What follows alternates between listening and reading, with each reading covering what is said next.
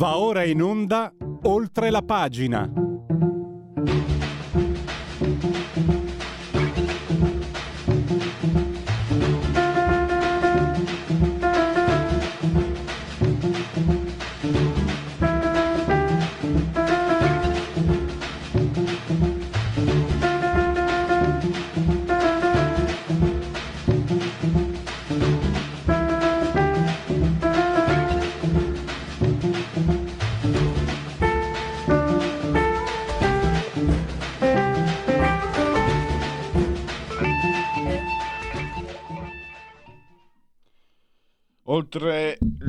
Pagina di Radio Libertà. Eh, siete simultanei con noi quando sono scoccate le 10.41. Noi, cioè il dottor eh, Federico Borsari, assiso solamente sotto il comando, eh, il sottoscritto 121 metri sopra il livello del mare, eh, 25 gradi centigradi interni, sopra lo zero ovviamente. L'abbraccio forte forte alla signora Clotilde, Carmela e Angela.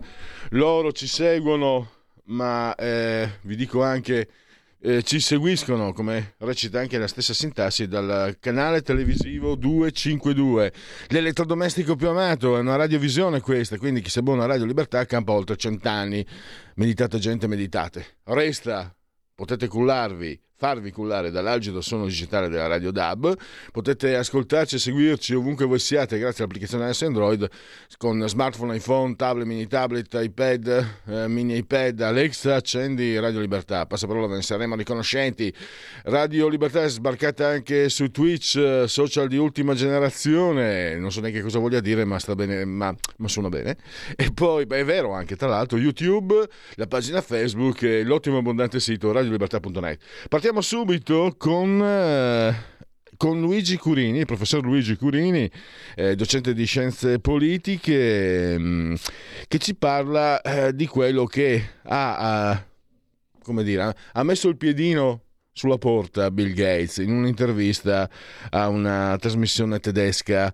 E lui allora, innanzitutto fatemi salutare e ringraziare il professor Curini che abbiamo al microfono, al telefono. Benvenuto professore, grazie. Grazie dell'invito. Io introduco l'argomento e poi il professore ci spiega. Cioè, cosa dice eh, Bill Gates? Dice, visto che ci sono delle opinioni eh, demagogiche, visto che le persone amano la demagogia perché semplifica le cose, ma visto che queste, pers- queste opinioni possono provocare delle conseguenze molto gravi, facciamo così, cominciamo a filtrarle alla fonte, quindi non proibiamole, diciamo le, le filtriamo, insomma censura, dai. Eh, per, mi permetto di dirlo, è censura chiara, nessuno dice niente. Il professor Luigi Curini invece ha eh, svolto sul, sull'argomento delle interessantissime riflessioni che sono state riportate anche su Italia Oggi dell'altro giorno. Professore, allora io ho introdotto, ci ho provato almeno, a lei per spiegarci come stanno le cose, la parola. Beh, eh, diciamo che eh, come, come, spesso accade eh, di questi tempi è, molto interessante as- ascoltare le interviste di alcuni personaggi, tra cui Bill Gates, in qualche modo per capire un po' quello che alcune tendenze, diciamo così, che si potrebbero delineare da qua a breve. Ora, in questa intervista per questo podcast di questa televisione tedesca, eh, Bill Gates fa, dice essenzialmente quello che, che lei ha detto. Fondamentalmente bisognerebbe pensare al ruolo che queste nuove intelligenze artificiali che si stanno sviluppando, tutti hanno parlato di di questa famosissima, ormai tutti mi scuso di chat GPT, però ce ne sono molte altre, insomma, intelligenze artificiali in modo utile, secondo Bill Gates, anche per il nostro vivere, convivere democratico. Da utilizzare quindi non solo per combattere le fake news e la disinformazione, qualunque cosa sia la disinformazione, perché anche qua sembrerebbe eh, facile capire cos'era una disinformazione e cosa non è, noi sappiamo bene che la scelta di definire che cos'è una disinformazione o meno rimane una certa arbitraria. Ricordo che non, non, non più tardi di due anni fa, anche fino a 12 mesi fa, si scriveva su Facebook qualche cosa che in qualche modo collegava l'origine del virus Covid al laboratorio di Wuhan si veniva bannati, cioè la, la notizia veniva oscurata e si veniva bannati perché si pubblicava una disinformazione. Oggi, la oggi lo si può fare perché è venuto fuori dopo, dopo anni che probabilmente eh, c'è una buona probabilità che effettivamente il, il, il, il virus può essere effettivamente uscito in qualche modo involontariamente dal laboratorio di Wuhan. Questo è solamente un esempio che spiega che cosa? Che la disinformazione definita da, eh, da, da persone che stanno e implementata attraverso algoritmi di intelligenza artificiale rimane comunque una scelta arbitraria. Ma Bill Gates dice no, dobbiamo andare oltre addirittura questo aspetto, oltre a questo aspetto di, di, di, per lui importante dal mio punto di vista liberale eh, diciamo così, preoccupante di eh, silenziare delle voci sulla base di queste accuse infamanti di fake news, di disinformazione, bisogna andare oltre. Bisogna anche in qualche modo utilizzare i motori di ricerca che implementano l'intelligenza artificiale per silenziare quelle voci che non stanno riportando della disinformazione come, come la vogliamo definire, ma anche che riportano delle opinioni forti, delle opinioni che possano polarizzare l'opinione pubblica, che in qualche modo mettano in dubbio la, ad esempio la fiducia che i cittadini hanno nei confronti delle istituzioni, nei confronti della scienza con la S maiuscola, nei confronti dei giornali, nei confronti del governo e via dicendo. So, utilizzare quindi queste eh, implementazioni di questa eh, eh, intelligenza artificiale sui motori di ricerca per limitare la possibilità che i cittadini abbiano accesso, ripeto, non a qualche cosa che viene catalogata come disinformazione, qualunque cosa essa sia, ma addirittura accesso a, a informazioni, a opinioni che sono in qualche modo forti. Questa è un po' l'opinione. E perché? sottolinea Bill Gates, questa cosa deve essere fatta, perché sennò si rischia di polarizzare la società in cui viviamo e questo potrebbe essere pericoloso per la democrazia. Quindi dal suo punto di vista questa implementazione delle, dell'intelligenza artificiale eh, entro i motori di ricerca su Google o via dicendo è utile per il buon convivere democratico in cui delle nostre società attraverso che cosa? Il sistematica, la sistematica decisione di silenziare queste opinioni che polarizzano. E il punto fondamentale è da capire chi eh, definirà quali sono queste opinioni che polarizzano e quali no. Ovviamente eh, Bill Gates dice no, è l'intelligenza artificiale che lo fa, ma l'intelligenza artificiale non è qualcosa che si autoriproduce, è qualcosa che sarà programmata per. Quindi chi è che deciderà? I programmatori di quell'intelligenza artificiale e soprattutto chi li finanzia. E guarda caso, è notizia di qualche settimana fa, eh, il motore di ricerca Bing, quello legato a, a, Microsoft, quindi a Bill Gates, ha acquistato i diritti a ChatGPT per essere integrata questa intelligenza artificiale dentro al suo motore di ricerca. Ne consegue che chi fa da oggi eh, delle ricerche tematiche su Bing, quelle libere, quelle che si possono fare, voglio capire dove andare a comprare il, il miglior eh, shampoo, qualunque altra cosa, passerà attraverso questo motore di ricerca che darà dei, di intelligenza artificiale che darà dei suggerimenti sulla base in qualche modo di quello che Bill Gates e le persone come Bill Gates reputano utile e non dannoso per noi comuni cittadini. A me questo scenario personalmente mette piuttosto ansia. Eh, anche perché, mm, professore, abbiamo visto durante fase pandemica e abbiamo visto che questi meccanismi sono, mi permetto di, di dire, sofisticati. Eh, mi, mi, spiego in parole povere, cioè mi spiego come posso. Come posso. Eh, si, ci si è approfittati di alcuni dementi, no? Ah, morirete tutti col vaccino, ah, il virus non esiste, eccetera. Si è messo, nel, si è messo tutto nel, nel calderone e c'è finito anche un pensiero importante, secondo me, un, un pensiero col quale per, che io personalmente condivido per quello che conta, quello che penso io, ma che comunque eh, mi permetto di, di, di, di, chiamare in causa il mio mestiere, per la mia professione il pensiero di Giorgio Agamben doveva essere eh, messo al centro del dibattito, ci si doveva confrontare. Invece lo hanno messo insieme ai deficienti, ai dementi, ai cialtroni e, però abbiamo perso un'occasione perché Agamben ha portato, ci ha portato eh, in una situazione in cui fare profonde riflessioni sulla libertà. E io la prima proprio quando ho letto il suo articolo, professore, non sapevo di questa cosa di, di, di, Bill Gates e tanto la ringrazio perché non credo che la sappiano in molti e ringrazio anche il, la redazione di Italia Oggi e mi è venuto subito in mente quello che è successo con Agamben, non solo con Agamben, eh, però mi è venuto in mente e, e quindi quanto... Eh, quanto poco basti per mettere in discussione la libertà.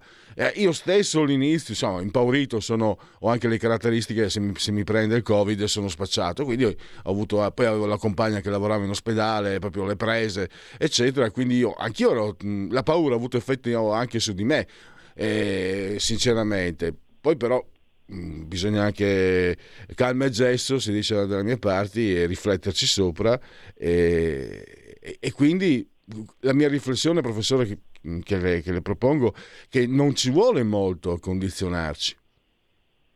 Eh, purtroppo, eh, eh, diciamo così, che utilizzare una logica emergenziale come quella che è stata utilizzata in questi anni per la pandemia, ma che, che ci vuole è la stessa identica logica con cui ad esempio si sta affrontando il tema dell'ambiente, esattamente la stessa sì. logica, con sfumature, però rimane una logica emergenziale, è una logica che per definizione richiede al potere politico delle, scel- delle, delle, delle scelte drastiche, senza curarsi dei dettagli, perché se c'è un'emergenza occorre trovare la soluzione.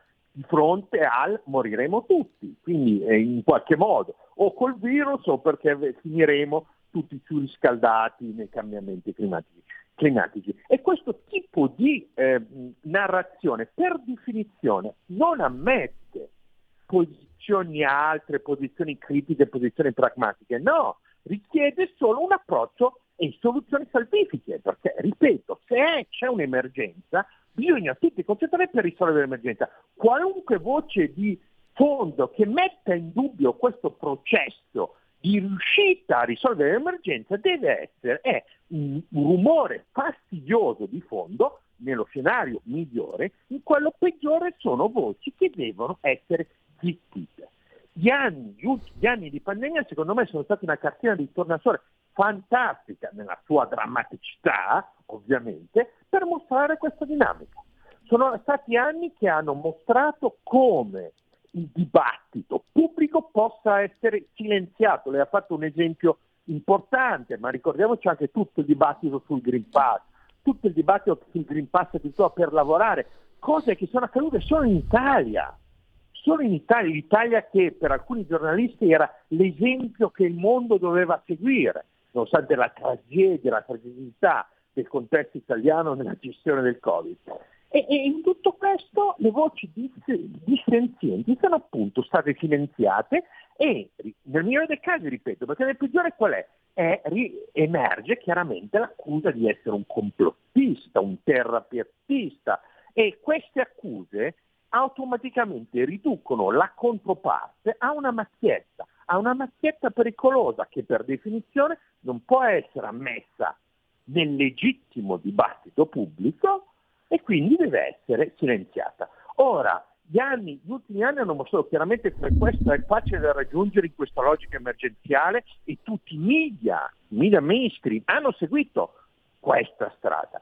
Il punto è che nel, nell'intervista di Bill Gates si fa un passo ulteriore, a, a, ulteriore in questa direzione, in cui non solo eh, eh, ci si fa affidamento per portare avanti questa narrazione appunto ai media, ma anche si vincola su internet, che rimane che è emerso chiaramente come il, il, il, il, mezzo principale per raccogliere informazioni, anche magari raccogliere informazioni diverse rispetto a quelle che si sente in televisione, si guarda sui giornali, ma appunto introdurre dei metodi che eh, agiscono anche su quel, questo settore di informazione, in modo subdolo, e questo è il punto fondamentale.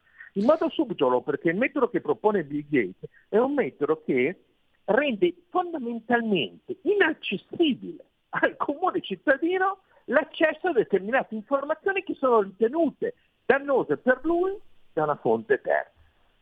E, qua, e, mi ricorda, tutto, questo, tutto questo dibattito mi riporta chiaramente a scenari distopici. Sottolineare, esatto. avevo definiti scritti benissimo da George Orwell, George George Orwell nel 1984, perché purtroppo la direzione è questa. La direzione è c'è un'emergenza, bisogna affrontare l'emergenza, bisogna fare affidamento a determinate persone che, de- che decidono, bontà loro, per il comune cittadino come deve comportarsi, per il suo bene. È una ecco. posizione profondamente antidemocratica. Infatti lei spiega nel, nell'articolo molto, mi è piaciuta moltissimo proprio la parte in cui spiega il concetto di, di Stuart, John Stuart Mill del, del, pensiero liberale, il confronto è, è eh, assolutamente eh, indispensabile. E pensavo, professore, Mm, riflettevo, no? Sì, però magari il Covid è stata un'emergenza, poi in realtà no, eh, ho pensato, ho visto che mi sono ricordato che esiste eh, quel meccanismo che si chiama finestra di Overton, per cui col tempo metto al centro dell'attenzione quello che interessa a me e mi è venuto in mente questo, per esempio, anni fa ne hanno parlato in pochi, ma è tutto vero, un, era un professore universitario, un suo collega che faceva parte del CNR, propose il TSO per, per gli xenofobi, perché lui diceva che chi, xenofobi nel senso chi, come dicono, dicono tutt'oggi, eh, l'immigrazione senza controlli, senza se, senza ma, eh, reca solo danno, tanto ci sono anche cifre che lo dimostrano, nel senso che i, i comuni che ospitano eh, immigrati eh, forniscono un welfare inferiore, di livello più basso. E anche basta rifletterci, insomma. Ecco, comunque, a quelli come me, questo professore voleva somministrare il TSO perché diceva che era a causa di non so quale, non so se enzima o cos'altro, e quindi curando, impasticcandomi, calava questa, questa aggressività e quindi sarebbe stata curata la xenofobia. E voglio dire, uno del CNR non è il primo cretino che passa per strada. Devo dire che lo, isola- lo hanno isolato, cioè non ha preso piede, però fra cinque anni, eh, pensiamo a quello che è successo, la tragedia incredibile, orribile di Crotone, se questo professore dicesse tutta colpa degli xenofobi, eh, evitiamo i morti di Crotone e cominciamo a curare, magari facciamo il vaccino contro la xenofobia. eh, beh, no, no, il, il, punto è, è, è, è, quello che ha sottolineato, cioè, il punto è che la strada per l'inferno è lastricata di buone intenzioni, questa è una massima di vecchio stampo, ma che è una massima importante per tutti quelli che, chiedono, che credono in un pensiero liberale nel, nel, dibattito, nel dibattito, pubblico. Il punto, fondament- eh, il punto, quello che sottolinea lei, è, è vero, perché se si con, collega in modo ovviamente arbitrario determinati eventi, eh, determinate tragedie a ancora una volta possibili soluzioni salvifiche per l'umanità intera, beh si aprono delle possibilità che qualcuno in determinate circostanze, proprio quando eh, l'ambiente circostante è particolarmente ricettivo a questo tipo di messaggio, può portare avanti sia da un punto di vista di comunicazione, ma ne consegue da un punto di vista politico. Il, il punto è che non è che necessariamente i cittadini sono facilmente manipolabili o meno, io su questo sono sempre un po' dubbioso, secondo me la casalinga di Voghera, giusto per ritornare a una figura che a me è sempre cara, è molto meno facilmente manipolabile di quello che si creda. Il punto è che tuttavia c'è una fetta di persone là fuori che è in qualche modo simpatetica con questo tipo di decisioni. Non è una questione che gli si fa cambiare mente, ma c'è un insieme, un insieme di persone che, e non è piccola come fetta di umanità, eh, che percepisce con uno sguardo benigno questo tipo di soluzione, che ritiene veramente di essere dalla parte del giusto, che ritiene sinceramente che le altre persone vadano educate, vadano cambiate in qualche modo, perché hanno opinioni non diverse dalle mie, ma sbagliate. Ora, questa nozione di avere delle opinioni, che c'è una verità là fuori, che ci sono delle opinioni giuste e opinioni sbagliate, non opinioni diverse dalla mia, ma opinioni giuste e sbagliate, legittima tutto. Legittima anche il ricorso alla TSO, legittima qualunque cosa. Ricordiamoci sempre che durante l'Unione Sovietica chi veniva mandato ai manicomi? Chi non riconosceva che cosa? Chi non riconosceva la verità del marxismo. E chi non riconosceva la verità del marxismo, che era qualcosa che doveva essere riconosciuta perché era vero, era, c'era qualcosa di vero, era scienza con la S maiuscola. Se una persona, un comune cittadino, non è in grado di riconoscere la scienza con la S maiuscola rappresentata in un caso dal marxismo, allora significa che ha dei problemi mentali e allora deve andare in manicomio. Ora, certo. questa ottica è un'ottica che purtroppo non è più solo una caratteristica dei sistemi totalitari, è purtroppo una, una, una logica che è stata in qualche, che incomincia pericolosamente a essere più o meno accettata anche in contesti che democratici sono. È questo che mi preoccupa. Professore, purtroppo abbiamo chiuso, beh, diciamo, lo faccio per il tuo bene e lì si può fare di tutto. Allora, eh, ringrazio il professor Luigi Curini, grazie davvero, a risentirci a presto. Grazie a lei, grazie a tutti, arrivederci. I film sono sogni che non dimenticherai mai. Che genere di film faremo? Movie Time, la magia del cinema. Ogni sabato, dalle ore 16. Qual è stata la tua parte preferita? Radio Libertà, la tua radio. È impossibile. Solo se pensi che lo sia. Non è meraviglioso? Stai ascoltando Radio Libertà. La tua voce libera, senza filtri né censura. La tua radio.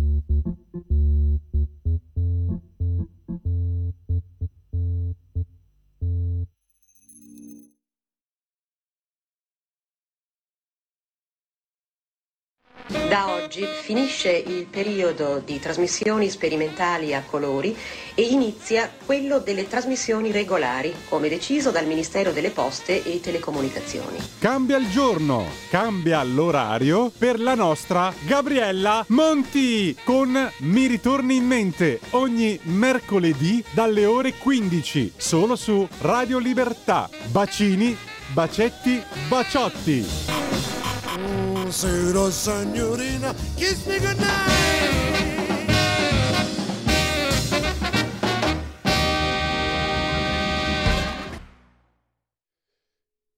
Sempre in simultanea con eh, Radio Libertà quando sono scoccate le 11.05. Adesso uh, stiamo cercando di contattare Jacopo Tondelli degli Stati Generali eh, .com perché volevamo parlare dell'inchiesta, no? le visi di garanzia per eh, Conte, per Speranza, per Attilio Fontana, per Gallera, insomma sono 19 le persone che risultano indagate per i fatti di Nembro e Alzano Lombardo. Si parla di mm, epidemia colposa, le accuse sono, guardate, le ho anche messe, eh, epidemia colposa, omicidio colposo, rifiuto di atti d'ufficio, lesioni colpose, è falso. E le riflessioni di Jacopo Tondelli, mm, al limite, se non riusciamo, comunque eh, spero, spero, che ci si riesca, mi piacerebbe, se non ci riusciamo comunque vi leggerò il suo interessante editoriale perché è una riflessione eh, importante secondo me sul fatto che eh, si demandi alla magistratura la scrittura della storia, anche quella recente. Sono fatti accaduti in... Uh, perché qui stiamo facendo uh, questo processo, diciamo, che poi non vediamo, sicuramente, quasi sicuramente vediamo... No, quasi sicuramente non lo so, ma anche in un possibile rinvio a giudizio, quindi in un processo, e quello che viene messo a fuoco è il momento iniziale della pandemia, quando... Uh, non c'era, non c'era nessun riferimento. Quando, come scoppia in Italia, era scoppiata solo in Cina, eh, esplode in una maniera che ancora non è del tutto comprensibile, in, viene localizzata fondamentalmente eh, nell'area aerobica bergamasca. Qualcuno parla del fatto che, che sia una zona di grande scambio eh, commerciale e industriale e, quindi ogni provvedimento è stato preso in una situazione di totale emergenza.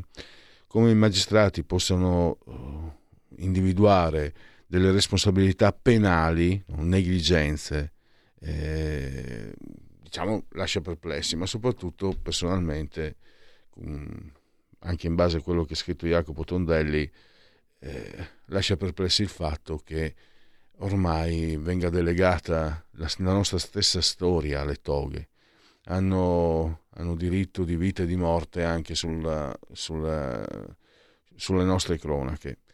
Allora, ancora non, non ce lo facciamo così, chi ha tempo non aspetti tempo e andiamo con Segui la Lega e poi vediamo se riusciamo a recuperare Jacopo Tondelli. Segui la Lega è una trasmissione realizzata in convenzione con La Lega per Salvini Premier. Dunque, segui la Lega prima che la Lega segua te alla Marciano o seguisca te alla Pellegrina e anche alla Sintattica.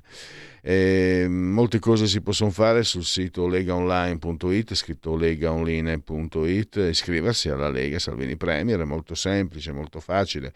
Si versano 10 euro, lo si può fare anche tramite PayPal per PayPal, senza nemmeno che sia la necessità che siate iscritti a PayPal per PayPal poi il codice fiscale, quindi gli altri dati richiesti e pertanto di conseguenza vi verrà recapitato alla magione la tessera Lega Salvini Premier. Ricordo, ripeto sempre, eh, che se di mezzo ci sono poste italiane, ai ai ai, gesti apotropaici per femminucce e maschietti, gesti apotropaici a profusione. Poi il D43, ovvero sia il 2 per 1000, ovvero sia il momento di autodeterminazione civica, quei soldi lì lo Stato se li ingoia comunque, quindi al, almeno eh, cerchiamo di porre rimedio ehm, indi, indirizzandoli ad attività che siano affini alle nostre sensibilità. In questo caso la sensibilità politica eh, vi può portare a sostenere la Lega. Nella tua dichiarazione dei redditi scrivi D43, scelta libera che non ti costa nulla. Il D di Domodossola è il 4, il brutto voto. Il 3 invece è il numero eh, perfetto. I quattro moschettieri potrei dire. Ah sì, i quattro moschettieri, bello, mi è, mi è sempre piaciuto tantissimo, sia il romanzo che il film. Anche una bella riduzione a fumetti, che se non sbaglio fu disegnata da Galeb, l'autore di Tex. Allora, eh, le apparizioni radio-televisive dei protagonisti politici della, uh, della, Lega, quindi vi segnalo che, eh, scusate, vediamo un po', sono tutte concentrate. Domani, domani, nel cuore della notte, nel cuore della notte, cioè domani mattina alle 7.05, il senatore Giorgio Maria Bergesio ha sette giorni Rai 1. Poi, sempre in ora assolutamente antelucana per chi vi parla, Marco Campomenosi, europarlamentare, lo potrete seguire, vedere, eh, eh, anzi no, solo auscultare, Rai Radio 1 eh, alle 7.50. Ah, che freddo. E poi domenica alle 5, domenica 5 marzo alle 11.25 l'oro parlamentare Alessandro Panza eh, a Rai 3, 11.25, l'alba praticamente. E stop per seguire la Lega sa Sufi e quindi possiamo andare con, il, con la sigla e poi il prossimo ospite. Segui la Lega è una trasmissione realizzata in convenzione con La Lega per Salvini Premier. Jacopo Tondelli, mm, direttore e fondatore degli Stati Generali.com, lo abbiamo al telefono, lo saluto e lo ringrazio. Benvenuto Jacopo. Grazie a voi, grazie a voi. Ti ringrazio anche, eh, è un ringraziamento forfettario perché grazie alla tua testata online eh, riusciamo anche ad avere ospiti molto interessanti eh, come il professor Paolo Natale che abbiamo sentito ieri e quindi grazie davvero. Jacopo, le tue riflessioni su questa, mh, mm, queste indagini, questi avvisi di garanzie eh, rivolti a Giuseppe Conte, Roberto Speranza, Attilio Fontana, Giulio Gallera, Silvio Brusaferro, insomma sono 19 e riguardano i fatti di Alzano Lombardo di Nembro. Addirittura ehm, come, st- eh, omicidio colposo pandemia colposa eh, qualcosa, scusa adesso mi era sfuggito il termine preciso, tu hai fatto una riflessione e partirei da lì. Eh, lasciamo che i giudici scriv- scrivino la, la nostra storia, scrivano, e oggi si vede sono un po' eh, imballato, eh, è venerdì, scrivano la nostra storia, dobbiamo lasciare che siano loro a scrivere la storia di fatti che si sono svolti, se torniamo indietro esattamente di tre anni, in, in una grandissima fase di, di, di, di, emergenza, senza riferimenti, non c'era nessun riferimento, non si sapeva nulla. Ma adesso i giudici hanno deciso che, eh, dec- hanno deciso che saranno loro a stabilire come sono andate le cose. È un po' quello che ho colto. Ehm, nella, la traccia insomma, di riferimento che ho colto nelle tue riflessioni andate comunque sugli statigenerali.com e potete leggere per interezza e, complete, e con completezza l'editoriale di Jacopo prego sì, eh, beh, hai sintetizzato molto bene insomma, il mio dubbio, il mio pensiero, le mie domande. Sono domande che poi in questo caso riguardano appunto un'emergenza sanitaria come è stata quella della, della pandemia, ma che eh, potremmo rivolgere spesso alla storia italiana. No? Spesso è stato il processo penale il luogo in cui eh, questioni politiche anche di portata storica sono state in qualche modo affrontate, dipanate, discusse in quella sede.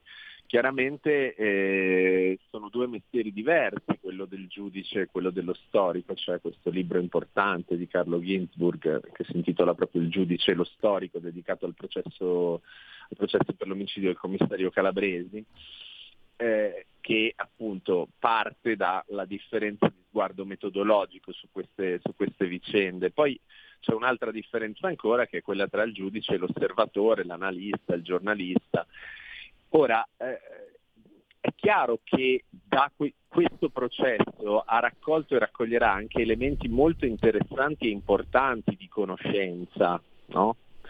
Perché è chiaro che un lavoro durato anni con, accompagnato da consulenze importanti, quella del professor Crisanti e molte altre, hanno messo in fila sicuramente molti elementi di conoscenza utili, ma utili dovrebbero esserlo, almeno questo è il mio giudizio, per eh, ripensare il nostro sistema sanitario, per essere pronti in caso di una prossima pandemia, per condividere con la comunità scientifica e politica e democratica mondiale elementi di conoscenza che serviranno ad affrontare meglio altre emergenze che ovviamente ci auguriamo non si presentino.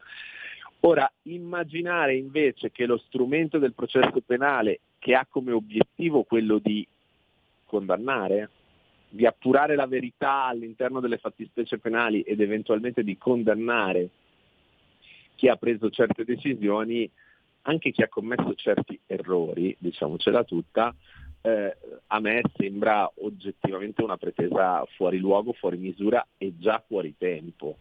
Soprattutto se noi pensiamo che qui quello che si sta discutendo è di decisioni che dovevano essere prese una settimana prima, una settimana dopo, quando la Lombardia era, come dire, eh, il primo luogo investito dalla pandemia fuori dalla Cina, no? perché questo non ce, lo, non ce lo possiamo dimenticare. Ora, con quello che abbiamo appreso dopo è del tutto chiaro, del tutto chiaro e sicuro che eh, chiudere immediatamente soprattutto la provincia di Bergamo avrebbe sicuramente salvato molte vite, questo è certo. No? C'è il rammarico per non averlo fatto, c'è anche il rammarico per aver ceduto alle pressioni della società civile che voleva eh, non fermarsi, dell'industria, pensiamo a una zona così densamente industrializzata come era quella, eh, il presidente degli industriali lombardi che rivendicò le pressioni che aveva mosso. Ma queste sono cose che riguardano il giudizio politico, se vogliamo morale, lo strumento penale ovviamente è uno strumento che ha obiettivi diversi. E il problema anche, no? tanto mi ricordo anche chi, il Presidente della Regione Toscana, l'unico virus è il razzismo, disse, vabbè, eh, però ecco, vedi, questo è il problema. E io l'ho scritto anche nel, nell'introduzione che metto nella pagina Facebook delle trasmissioni, di questa trasmissione, è che alla fine abbiamo questa tendenza binaria buoni e cattivi, curva nord, curva sud. Adesso vedo già i miei sono innocenti, i tuoi invece sono colpevoli. Ci sono certi giornali che hanno citato Beh. alcuni indagati e si sono dimenticati quelli per i quali eh, simpatizzano. Cioè, ieri questa è... è stata clamorosa, no? Cioè, leggere sui giornali di centrodestra come Libero il titolo in cui gli indagati politici erano solo Conte e Speranza e non Fontana e Gallera onestamente. Poi Ma nessuno... guarda, Jacopo, scusa, eh, è, vero, è, vero, che non lo, legge, lo, leggono in pochi, ma la notizia giornale, eh, che è il giornale sì, online dei 5 Stelle, ha messo solo, ha messo solo Tiglio Fontana. Proprio con la foto, cioè, no? Sì, sì, eh. no, no, ma chiaro, ma cioè, figurati, io citavo quelli perché quelli li avevo letto e non avevo letto la notizia. Eh, ma ehm, come dire, è uguale, no? E fa molto ridere perché in realtà, ma questo è un problema, questo è il problema di questo paese, che non si riesce a ragionare in maniera laica dicendo lasciamo stare, avranno fatto tutti errori, li avrà fatti Conte, li avrà fatti Gallera, li avrà fatti Fontana, li avrà fatti Speranza. Ma io poi devo dirti che in tutto questo la cosa che mi scandalizza un po' di più, comunque mi lascia più perplesso di questa indagine, è che siano indagati i medici, cioè Franco Locatelli, che è un noto luminare della pediatria, no? che da decenni è eh, in prima linea nella lotta alle malattie infantili, che presta quello che sa, mh, mm, quello che sa in quel momento, in cui la comunità scientifica mondiale non è che ne sapeva tantissimo del Covid, eh, perché dobbiamo ricordarci anche questo. Avrà dato i consigli giusti, avrà dato i consigli sbagliati, avrà eh, insistito abbastanza perché i suoi giusti consigli fossero seguiti o si sarà eh, a un certo punto fermato e avrà accettato le decisioni della politica? Io non lo so, ma si può pensare di fare un processo penale di fronte a questo tipo di situazioni. Cioè è lo strumento del diritto penale quello giusto. Tra l'altro è pressoché sicuro che questo processo finirà in nulla, no? È pressoché sicuro.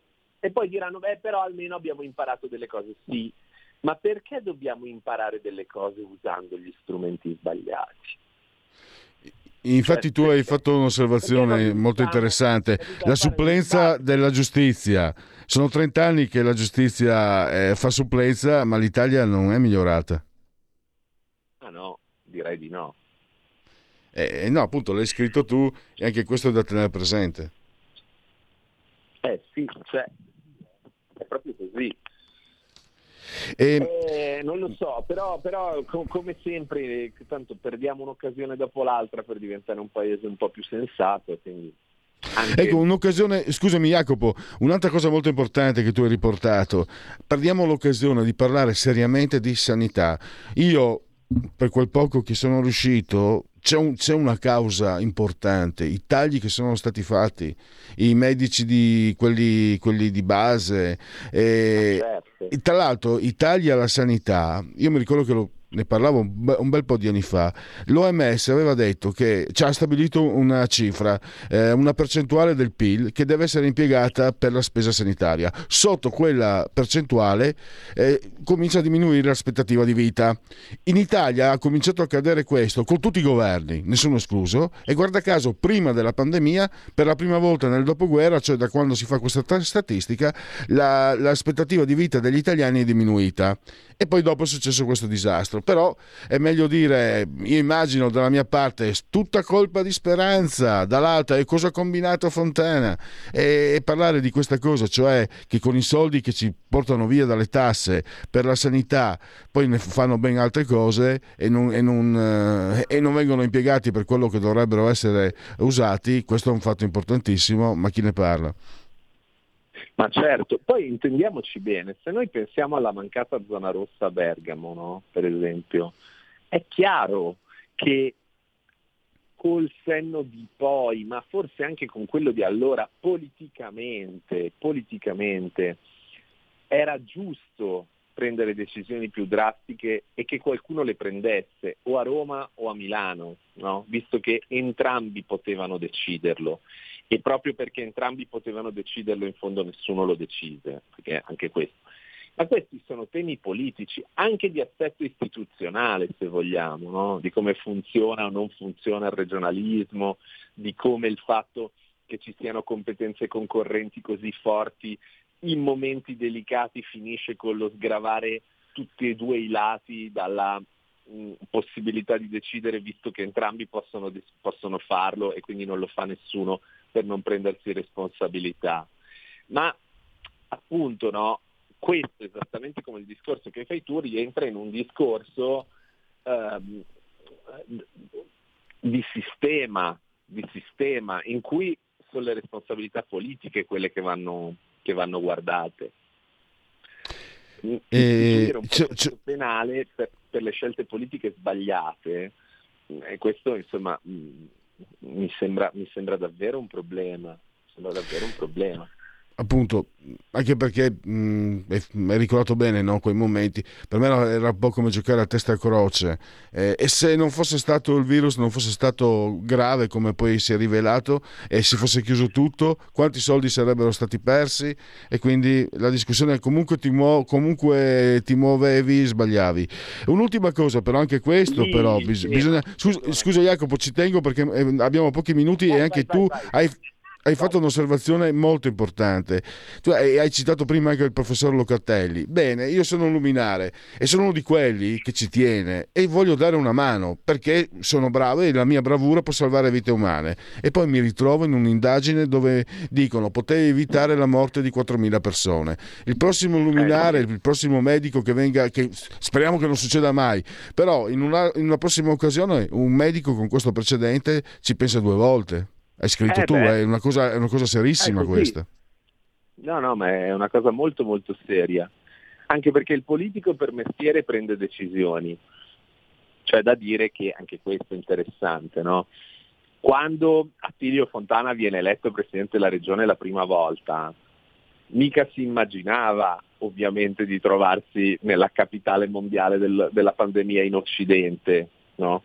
Perché? Perché il nostro cursus della vita del politico, oggi come oggi, non è più costruito sull'idea di prendere grandi decisioni. Quest'epoca, prima la pandemia, poi la guerra, ci ha riportato a una dimensione della politica che deve fare cose urgenti ed enormi, no? mentre invece da decenni eravamo abbastanza disabituati all'idea che il politico debba prendere responsabilità straordinarie, però è il suo mestiere. Il medico si prende grandi responsabilità, ma in un altro campo, e, e, e questo è vero, cioè non si può neanche rischiare per delle indagini che, ripeto, sarei sicuro finiranno in niente, di non trovare più la disponibilità di chi davvero può aiutare la politica a scegliere sulla base delle migliori competenze scientifiche. Anche perché poi la medicina, questo me lo, me lo disse un medico, cioè lo dice per Luigi Pellegrino, non avrebbe nessuna importanza, è fondamentalmente statistica, un calcolo delle probabilità, quindi eh, non può essere infallibile a, um, nel modo più assoluto. Jacopo, eh, io ti, ti, devo salutarti, ti, ti, ringrazio perché grazie agli statigenerali.com possiamo svolgere delle, delle riflessioni eh, molto importanti, direi originali, in realtà no, rare però, perché non è che, non è che si trovino queste riflessioni ovunque, eh, anzi sono, sono, piuttosto rare, però sono sempre molto importanti. Mm, è stato molto importante quello che hai scritto tu su quello che sta succedendo e purtroppo non lo leggo altrove perché si preferisce eh, curva nord, curva sud in genere. Beh, intanto noi abbiamo solto il nostro dovere e, e ringrazio Jacopo Tondelli e leggete gli statigenerali.com. Grazie, grazie davvero, un saluto a tutti. E adesso forse abbiamo giusto il tempo per leggere eh, un paio di sondaggi. Allora, occupati e disoccupati, questo è molto importante. L'occupazione cresce più 0,2, più 35.000 per donne dipendenti permanenti dipendenti permanenti per chi ha più di 35 anni risultano in calo i dipendenti a termine, gli autonomi e i giovani. Il tasso di occupazione sale al 60,8%, più 0,1 punti. Pensate che il dato precedente credo fosse no, il 60,7 no, credo fosse, era il 60,7, era il dato di occupazione più alto dal, da quando c'è l'euro. E quindi ha ragione Eugenio Scalfari, le buone notizie non fanno notizie. Lo dicevo ieri, ah, parlavo con, con Carnelli, dicevo, ma se, se tu facessi un, un, giornale, no, non c'entra tanto con le buone notizie, ma io faccio un giornale e decido che non faccio sconti a nessuno, quindi non è che, per esempio, il caso di cui abbiamo parlato con Jacopo Tondelli, eh, non è che nascondo, sono di destra, nascondo Fontana, sono di sinistra, nascondo Conte e, e Speranza io li metto, li metto e poi non, eh, faccio tutto, svolgo tutto quello che è un'analisi assolutamente asciutta. E ho chiesto a Carnelli, ma secondo te questo giornale venderebbe? Lui che è pragmatico ha detto no, perché la gente va a comprare, la gente fa la tifosa, quindi tu scrivi a favore della destra, ti, quelli di destra ti comprano, scrivi a favore della sinistra, ti comprano quelli di sinistra, se scrivi per la verità, non per la verità, la verità del giornale, se tu scrivi i fatti, e li descrivi anche in modo critico, non ti compra nessuno perché e ci ho riflettuto perché metterebbe questo metterebbe a repentaglio le certezze di molte persone. Cioè se io sono di destra ho la certezza che quelli di sinistra sono cattivi. Se quelli di sinistra sono cattivi, io che sono di destra sono buono e quindi stabilisco la mia certezza. Se io sono eh, per l'in l'ingresso degli immigrati a tutti i costi, io sono quello buono. Quello che dice no, bisogna controllarli è quello cattivo e quindi vado a dormire tranquillo. In, ho ingannato la mia coscienza, dormo tranquillo, sono felice e penso anche che andrò in paradiso. Che schifo. Allora, eh, 60,8. Chiudiamo questo e poi... Eh, prezzi al consumo... Mh, mm, Dunque, registra un aumento dello 0,3 su base mensile e del 9,2 su base annua da più 10 nel mese precedente, quindi stanno, sta un po' diminuendo l'aumento dei prezzi. Andiamo. Questo è un sondaggetto. Eh, Piazza Pulita, eh, committente Piazza Pulita, Project Index Research. Abbiamo Fratelli d'Italia 30,5, 17,1 5 Stelle, PD 16,3, Lega 9,2, Calenda 7,4, Forza Italia 6. Invio armi in Ucraina, favorevole 35, contrario 49. Eh, fermare la guerra è la priorità 52, l'integrità dell'Ucraina è priorità 29, 18 non sa. Zelensky, eh, Giorgia Meloni con le armi, armi, fino alla fine, è d'accordo il 35,3, contrario il 51,6. E poi Putin va sconfitto sul campo 34, vanno fatte concessioni 53. E, e spicci, vediamo se riesco a rientrare a fare tutto. Eh, questo è Eurowix, il committente, Euromedia Research, eh, realizzatore. Abbiamo quanto ritiene importante l'esistenza di bonus e detrazioni, molto 25,8, abbastanza 43,4, poco il 15,2, per nulla 16,9, non risponde 8,7. Abbiamo sforato un minuto, time out. Stai ascoltando Radio Libertà. La tua voce libera, senza filtri né censura. La tua radio.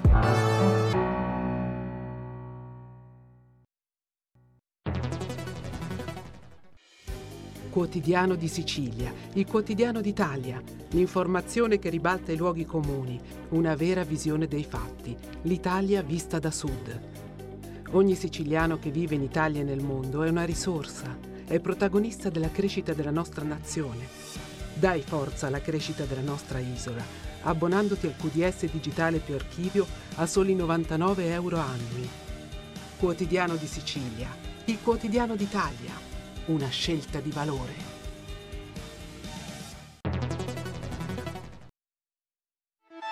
Stai ascoltando Radio Libertà, la tua voce libera senza filtri né censure, la tua radio.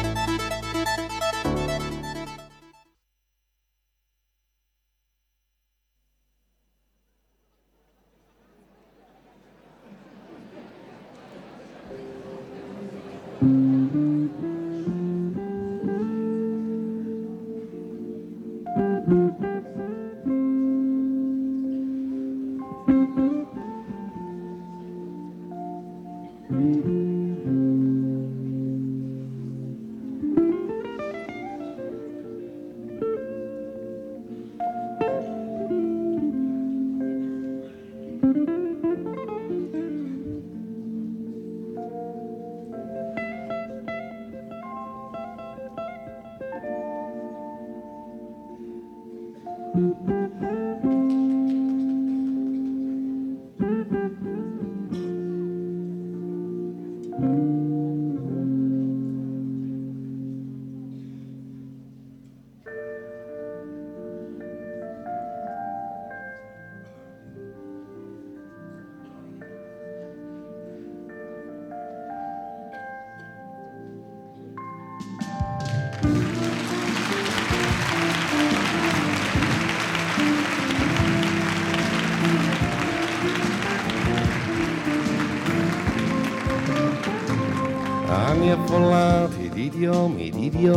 Guerrieri e di pazzi, anni di esercizi, anni affollati di arroganza e di stucchevole bontà, di tentativi disperati, anni affollati di qualsiasi forma di incapacità, anni affollati, per fortuna siete già passati, ho fatto indigestione la mia testa è piena, dall'Africa all'America al mio letto, non c'è rimasto niente che non so. Io sono così pieno da neanche ricordare il giorno in cui lasciai una donna o in cui una donna mi lasciò. Anni affollati, per fortuna siete già passati. E quanti ne ho mangiati di domani e di destini. E poi gli spazi aperti, le donne solidali, le erbe dopo i pasti, l'orgasmo a tutti i costi. Con l'Arci non si è soli, famiglia meneghina, gli amici della Francia. A scuola imparerò a ballare, mi viene da vomitare. Anni affollati degli ultimi dieci anni, non riesco più a smaltirvi, c'è troppo poco oblio. Anni affollati di gente che ha pensato a tutto senza mai pensare a un Dio. Anni di gente informata e noiosa, mi sbiadiranno gli anni che sbiadiscono ogni cosa. Anni affollati di paure, ricatti, di impossibili guerre. Anni affollati di mani sentenziose che maltrattano le chitarre. Anni affollati di spunti divertenti che il giorno dopo diventano idiozie, anni di terapie, anni affollati, fortuna siete già passati, anni affollati, disperati, senza dignità, di mendicanti un po' arroganti senza fisarmonica, di chi rovescia tutto e poi si arrende alla domenica. La Cina è un po' scaduta, Chan Ching l'han condannata, ma forse lo dovevano fare, mi viene da vomitare. Anni affollati degli ultimi dieci anni, non riesco più a smaltirvi, c'è troppo poco oblio. Anni affollati di gente che ha pensato a tutto senza mai pensare a un Dio. Di troppe cose non so cosa farne, per me che avrei bisogno di poche immagini ma eterne. Anni affollati anni affollati, anni affollati, per fortuna siete già passati, anni affollati, per fortuna siete già passati. Dai, dai, dai, dai, dai,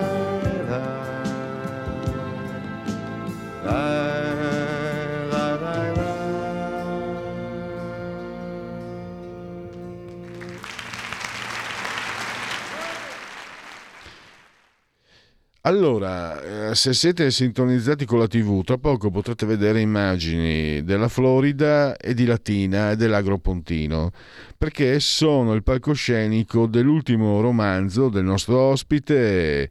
Eh, della rubrica settimanale, ormai un classico di oltre la pagina, vale a dire Parola di scrittore, una rubrica che si avvale dell'imprescindibile collaborazione di Patrizia Gallini di Ardèche Comunicazione. Allora, intanto abbiamo al telefono eh, Giorgio Bastolini, eh, lo saluto e lo ringrazio, benvenuto. Ciao Pierluigi, buongiorno a tutti quanti. Allora, il romanzo è eh, L'incertezza della rana, Mondadori, editore, credo credo, mm, eh, Giorgio, che sia la prima volta che mi, che, o forse la seconda volta che ho l'occasione di parlare con un autore pubblicato da Mondadori, quindi eh, e poi allora, 17 euro, 228 pagine, il ritorno del PM Paolo Santarelli e tante cose da dire sul romanzo e su di te. Cominciamo con uh, la definizione. Che romanzo hai scritto? No? Ti, ti trovo, ci troviamo al bar. Ah, mh, mm, e, e parliamo, cosa fai Giorgio? Ah, scrivo. Ah, che romanzi scrivi? Che genere scrivi? Che, che, genere è il tuo ultimo romanzo? Allora, se qualcuno mi pone questa domanda, io normalmente eh, rispondo, ma non è facile dare un'etichetta a un, a un, romanzo. Poi dopo però, se qualcuno compra appunto il mio ultimo lavoro, eh, legge che c'è scritto il giallo, il giallo Mondadori, quindi dice, ma quindi decidiamoci, mh, mm, lo inseriamo in una categoria oppure no. Beh, è chiaro che comunque per favorire un po' il lettore va inserito in una categoria, però è anche vero che secondo me un romanzo è un romanzo, cioè è un romanzo in cui eh, semplicemente ci si guarda intorno, si racconta eh, la realtà che ci circonda, nel bene e nel male, si descrive un po' anche di passione, eh, si categorizzano i personaggi, si inventa una storia che, poi ne parleremo sicuramente, è collegata anche con un fatto di cronaca e quindi con una realtà effettiva, e poi esce qualcosa poi, a cui attribuire un colore molto spesso magari è riduttivo. Però se vogliamo dire che un giallo è un giallo, io mi fermerei a dire è un romanzo che è simpatico, divertente, ma anche eh, in molte sfaccettature anche profondo e forse anche interessante. Eh, Giorgio, l'hai già anticipato, questo è anche un altro dato, non mi è mai capitato di, di, confrontarmi con chi ha romanzato o messo in romanzo un fatto accaduto uh, veramente, un fatto che fa parte della cronaca. E questo è molto interessante. Sì, io sono un divoratore di, di libri di qualsiasi tipo e quindi qualche tempo fa mi è capitato sotto mano un, uh, un libro scritto da un un tizio, forse, forse un giornalista ma neanche americano, negli anni Ottanta.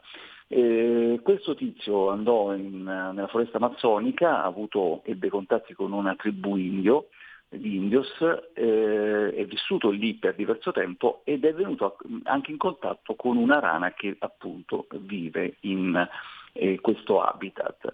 Una rana con delle particolarità, e qui non posso entrare nei dettagli altrimenti spoilerizzo il mio romanzo.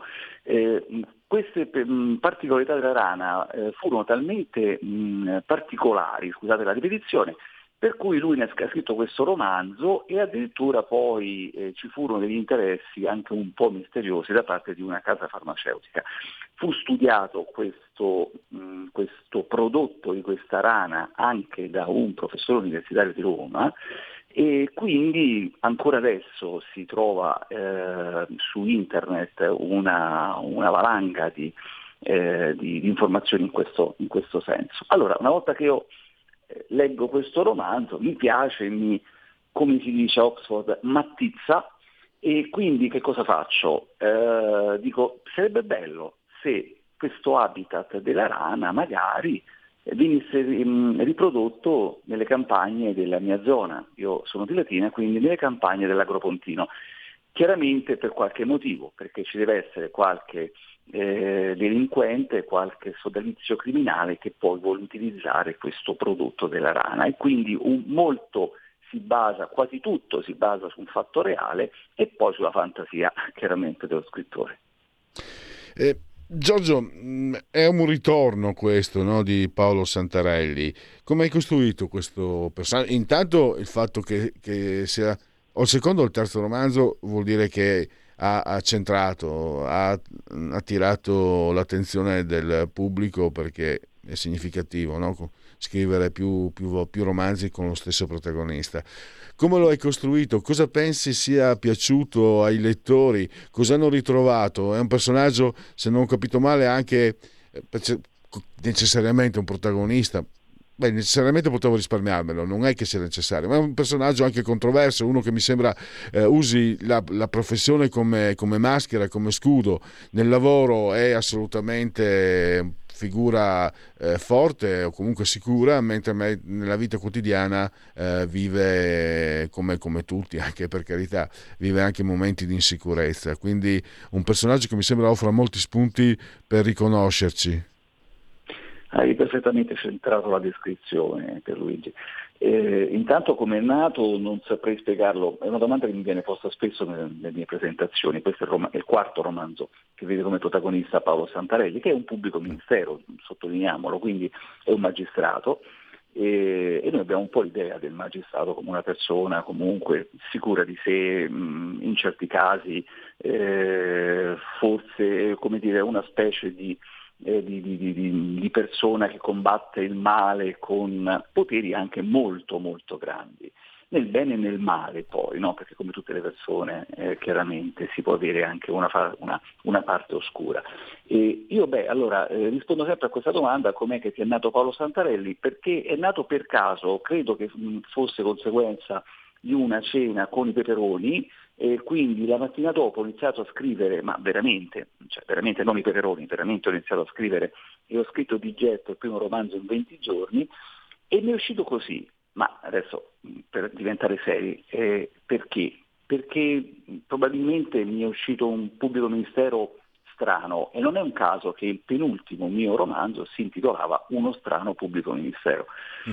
Quindi l'ho voluto descrivere proprio forse inconsciamente come un magistrato non deve essere. Io racconto un aneddoto che eh, il, um, Giancarlo De Cataldo, eh, autore di romanzo criminale, eh, bravissimo e, famosissimo, lesse il mio primo romanzo, eh, gli piacque, lo, lo, lo, lesse al mare un giorno di getto, mi fece tantissimi complimenti anche su un palco mentre lo stavo presentando e poi aggiunse, lui è magistrato di corte d'appello, eh, penale a Roma, quindi è un magistrato, sa di cosa parla, disse questo romanzo è bellissimo, il personaggio è stupendo, c'è soltanto una cosa che non va.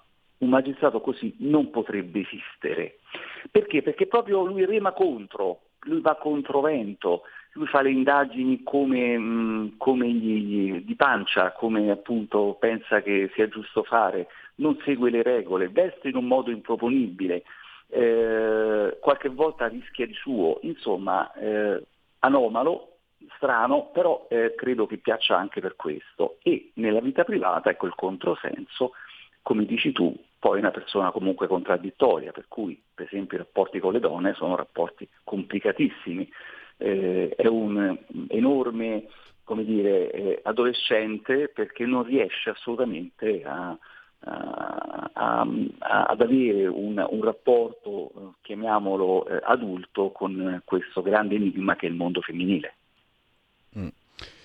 E anche quindi con queste mh, mm, definizioni spieghi benissimo insomma, le parole, la tua introduzione, no? non, quando dici un romanzo, quindi un personaggio così articolato non lo possiamo assolutamente vincolare solo alla tinta gialla. E c'è un, un altro punto che mh, mm, mi permetto di dire, ho trovato diciamo non consueto, questo cambiare continente perché poi il protagonista si sposta a, in Florida. Ecco, questo spostamento dal punto di vista narrativo ti ha comportato delle, come dire... Mh, mm, hai dovuto affrontare un, un, modo nuovo di vedere le cose da scrivere o è stato anche questo? Perché mi sembra di capire anche tu scrivi di flusso, come, come eh, diciamo di getto quasi, mi piace più la parola flusso.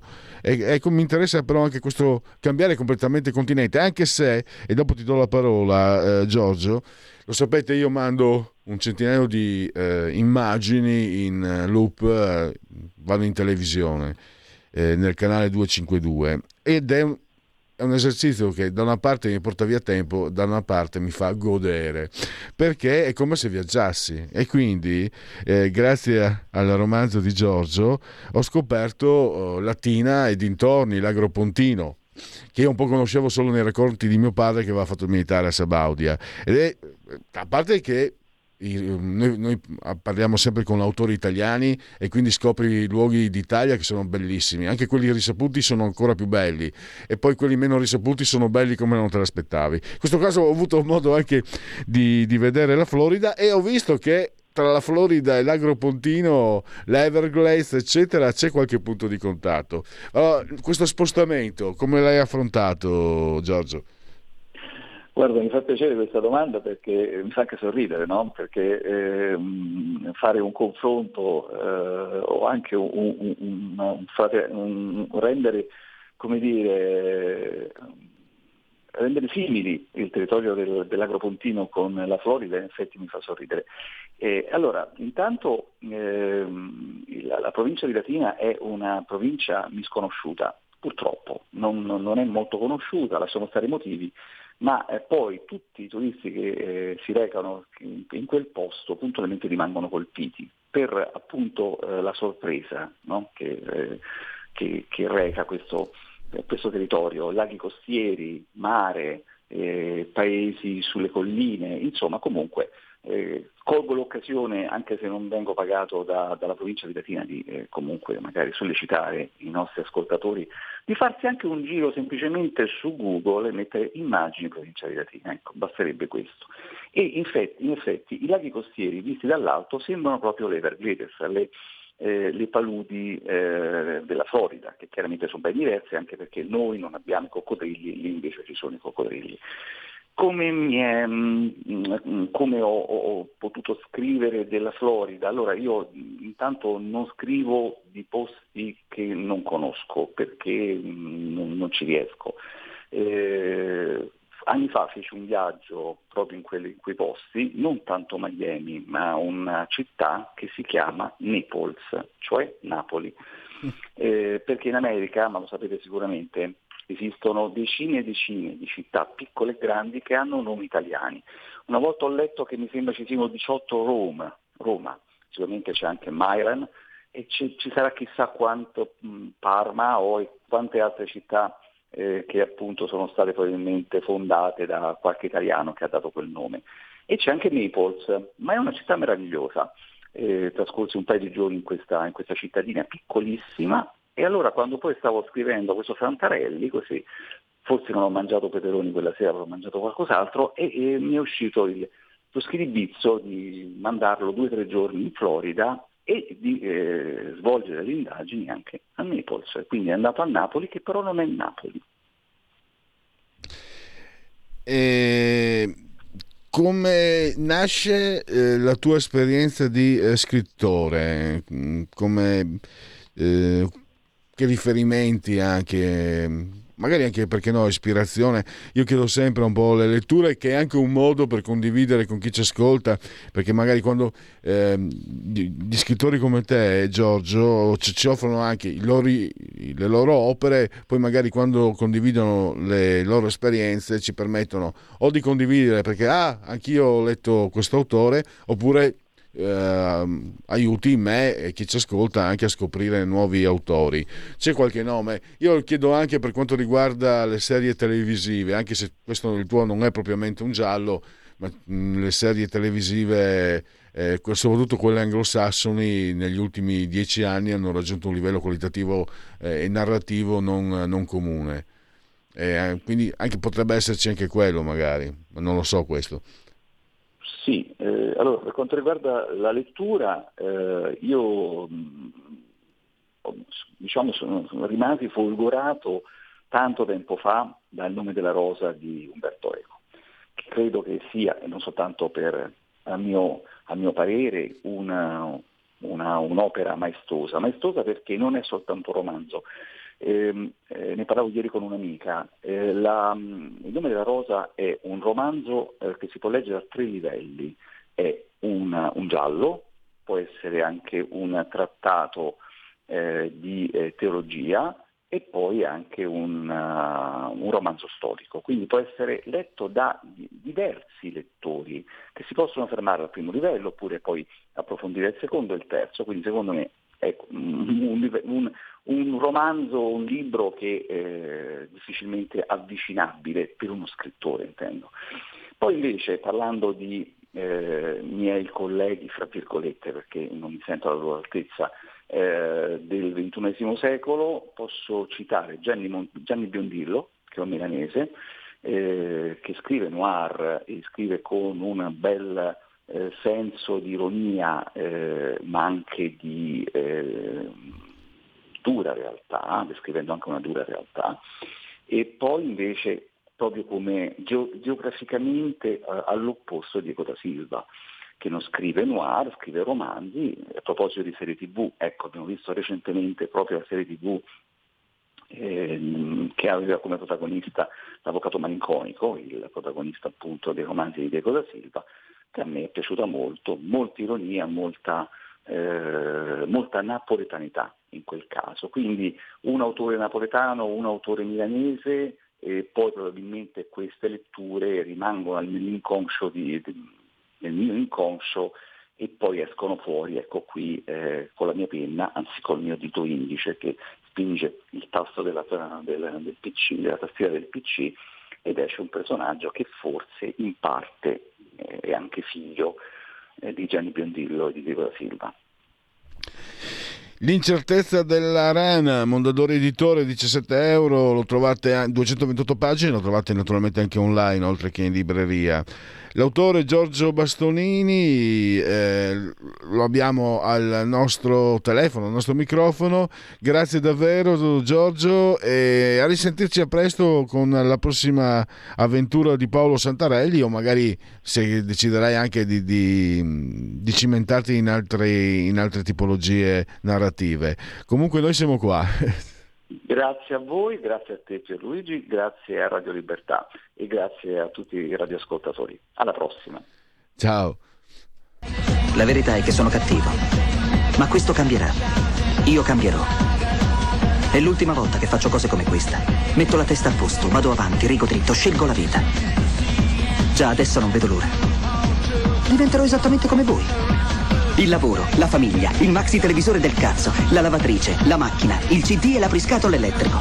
Buona salute, colesterolo basso, polizza vita, mutuo, prima casa, moda casual, valigie, salotto di tre pezzi, fai da te, telequiz, schifezze nella pancia, figli, a spasso nel parco, orario d'ufficio, bravo a golf, l'auto lavata, tanti maglioni, Natale in famiglia, pensione privata, esenzione fiscale, tirando avanti, lontano dai guai, in attesa del giorno in cui morirai. Genetriaci, ricorrenze e commemorazioni del decimoterzo giorno di ventoso mese del calendario repubblicano. Per tutti un venerdì Winners 3 di marzo, anno domini 20 e 23 o 2023 che dir si voglia. Gemma Donati, la signora Alighieri, nel senso che era la moglie di Dante Alighieri o Alighieri Dante. Eh, avete capito? Tanto bella onesta, appare la donna mia quando altrui saluta. E quella era l'amante Beatrice, eh, altro il dolce stinnovo, la donna angelicata. E io da adolescente ci sono pure cascato, ero rapito da questa immagine. Vabbè, eh, un trombone trombante era l'Alighieri, eccolo lì, eh, che cornificava Fedifrago anche, pensate che personaggio. naturalmente. Ehm, chiedo scusa. Si, si, va, si va per scherzare. Charles Ponzi, la catena di Sant'Antonio, lo schema Ponzi. È un grandissimo truffatore italiano, possiamo, gli italiani possono menar vanto anche di costui. Pensate, ho avuto modo di approfondire lo schema Ponzi per una trasmissione di economia e mm, non conoscevo e sono andato un po' a leggere grazie a Wikipedia, è molto facile. Se non ricordo male, hanno dovuto stabilire che quello che faceva fosse reato per i danni che faceva, perché lui lo faceva nel rispetto delle leggi, era una catena di Sant'Antonio, non violava le leggi. Hanno dovuto stabilire che era, una, che era un reato, altrimenti eh, rovi, eh, stava rovinando un sacco di persone. Da Casersa della Delizia, Elio Cioll, ritorno quando ero bambino, passavo davanti per andare a San Vito Tagliamento, si vedeva proprio, c'era lo studio. Achillo Chetto, come lo chiamavano, la, la Bolognina. C'è sempre qualche avversario che sa innaffiare e coltivare un io ferito. Un genio meneghino milanese fantastico, Bruno Bozzetto, il signor Rossi, Ettore Gotti tedeschi, anche il Banco di Santander tra altre cose, eh, ciò che va bene ai lupi non può andare bene agli agnelli. Ettore Gotti tedeschi, tanto abbiamo avuto più volte ospite qui a, Radio Libertà. Interceptor, uh, George Miller, 6 uh, nomination, un Oscar, uh, regista australiano. Il problema del mangiare cibo italiano è che dopo 5 o 6 giorni hai fame di nuovo. Arthur Antunes de Coimbra, Sico, il Galigno, cominciai a nutrire eh, qualche dubbio. Eh, io avevo forti simpatie per fortissime simpatie per il movimento Friuli e cominciai a, nutrire qualche dubbio quando vidi, non il movimento Friuli non c'entra, ma sta di fatto che vidi i friulani scendere in piazza o Zico o Austria perché la federazione italiana non gli andava bene che Zico venisse a giocare addirittura con l'Udinese, era come parlare di, di, di, non dico Mbappé ma quasi oggi, è come se lo, e l'Udinese era grosso modo una squadra come quella di oggi, quindi era giusto anche incavolarsi, però Zico Austria alla fine... Eh, se io fossi stato un italiano, a, a, a, noi friulani avrei detto andate, andate, dai, vediamo, vediamo, vediamo dove arrivate, vi lascio, dai, Andate, andate in Austria, vediamo se vi prendono. Vabbè, pazienza. Zbigniew Boniek, restiamo sempre in quegli anni. Eh, il bello di notte, come disse Gianni Agnelli, Francesco Paolo Antoni, un bambino, Claudio Castellini, autore, disegnatore Bonelli, poi addirittura è un protagonista con la Marvel, con la DC Comics, eh, da San Vito il Telelemento, che è la famiglia di Casassa, con Elio Zoll, Brian Cristante, campione d'Europa con la nazionale degli italiani di calcio. Ringrazio il grande Federico Dottor Borsari Saldamente sulla torre di comando regia tecnica. Dopo di noi c'è il meglio del meglio del meglio del meglio del meglio di Malika Malika Zambelli e quindi non mi resta altro che ringraziare tutti coloro che hanno scelto anche oggi Radio Libertà.